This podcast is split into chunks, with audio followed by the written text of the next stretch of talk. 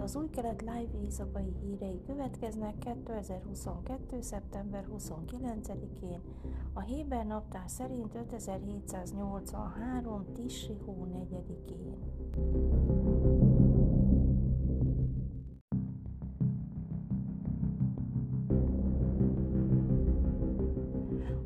Székhelyű ENSZ Katari megbizotja törölte Twitter fiókját, miután egy szervezet közzétette antiszemita és homofób tweetjeit.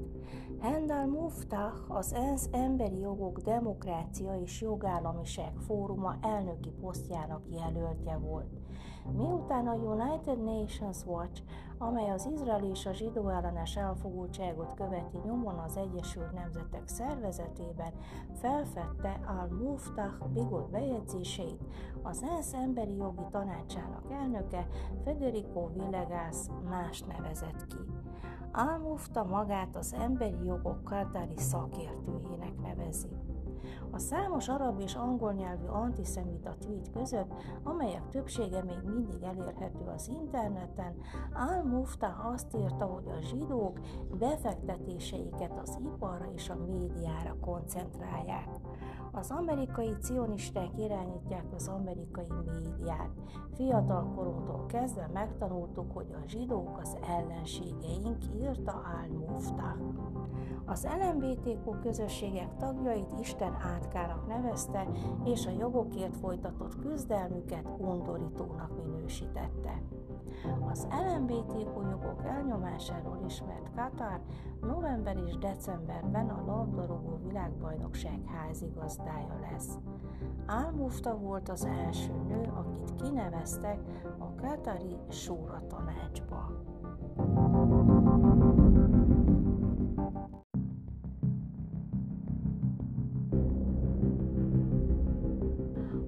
Munkapárt szerdán bejelentette, hogy alig néhány nappal a közelgő választások előtt nagy gyűlést tart Yitzhak Rabin miniszterelnök meggyilkolására emlékezve.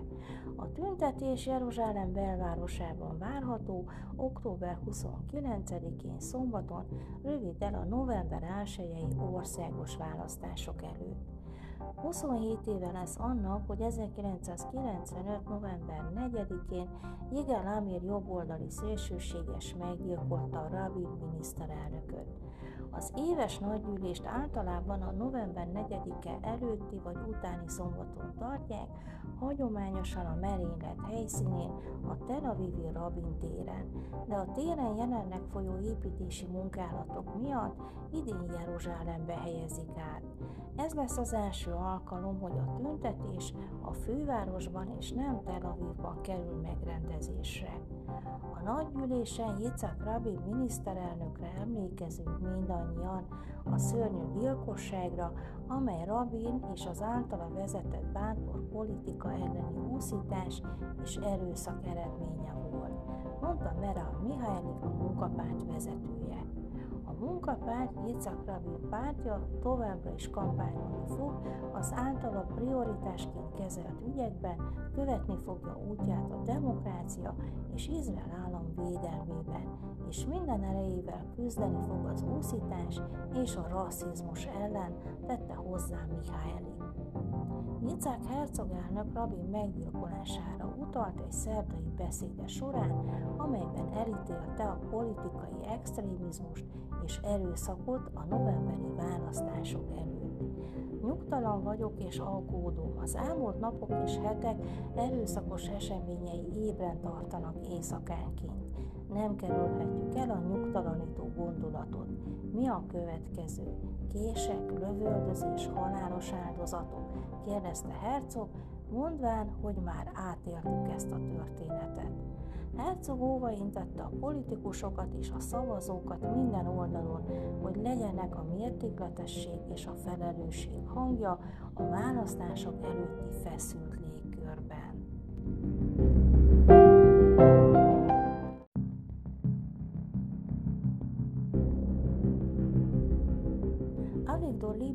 pénzügy és Nina Tamano Sata bevándorlási miniszter 90 millió sékel elkülönítésére vonatkozó költségvetési kiegészítést terjesztett a kabinet elé a visszatérési törvény értelmében Izraelbe való bevándorlásra jogosult orosz zsidók befogadására és integrációjára vonatkozóan.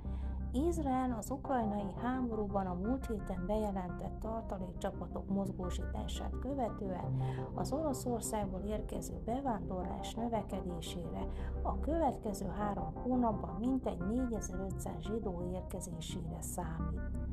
A terv megvitatása során a pénzügy, a bevándorlás és a külügyminisztérium, valamint a Szoknut zsidó ügynökség vezető tisztségviselői jelezték, hogy hirtelen megnőtt azoknak az orosz aliázni kívánóknak a száma, akik már rendelkeznek Izraelbe való bevándorláshoz szükséges papírokkal és beadott kérelemmel.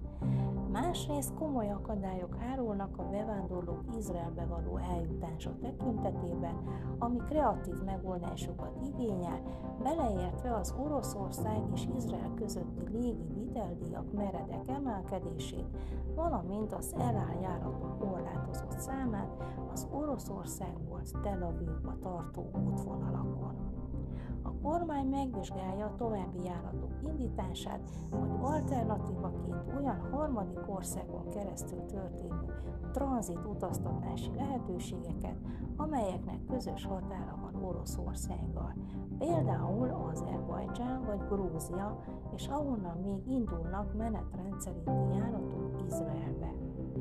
Az orosz bevándorlók támogatási terve lakhatásra, foglalkoztatásra, egészségügyi szolgáltatásokra, oktatásra és egyéb az integráció segítő szolgáltatásokra vonatkozó megoldásokat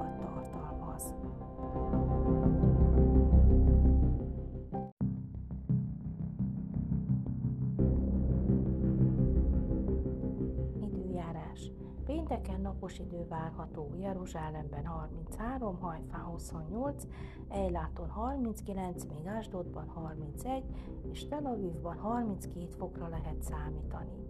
A sábán bejövetele Jeruzsálemben 17 óra 50, Tel Avivban 18 óra 09 perc. Heti szakasz Vájelek részlet. Mózes ment és elmondta ezeket a szavakat egész Izraelnek és mondta nekik, 120 éves vagyok én ma, nem bírok többé kivonulni, meg bevonulni. Az örökkévaló pedig azt mondta nekem, nem fogsz átvonulni ezen a Jordánon. Az örökkévaló a te Istened, ő vonul át előtted, ő fogja elpusztítani ezeket a népeket előled, hogy elfoglaljad azokat. Józsua, ő vonul át előtted, amit szólt az örökkévaló. És úgy tesz velük az örökkévaló, amit tett Szihonnal és Óggal, az Emóri királyaival, meg országukkal, hogy elpusztította azokat. Az örökkévaló elétek fogja azokat adni, és tegyetek velük, mind a parancsolat szerint, melyeket parancsoltam nektek. Legyetek erősek és bátrak, ne féljetek és ne rettegjetek tőlük, mert az örökkévaló a te Istened, ő jár veled, nem enged lankadnod és nem hagy el téged. Akkor szólította Mózes Józsuát, és mondta neki egész Izrael szemei előtt. Légy erős és bátor, mert te mész be a néppel az országba, melyről megesküdött az örökkévaló őseiknek, hogy nekik adja, és te adod azt birtokukba. És az örökkévaló ő jár előtted, ő lesz veled, nem enged lankandót, és nem hagy el téged, ne félj és ne csüggedj. Ezek voltak az új kelet live hírei csütörtökön. Sábát, sálom!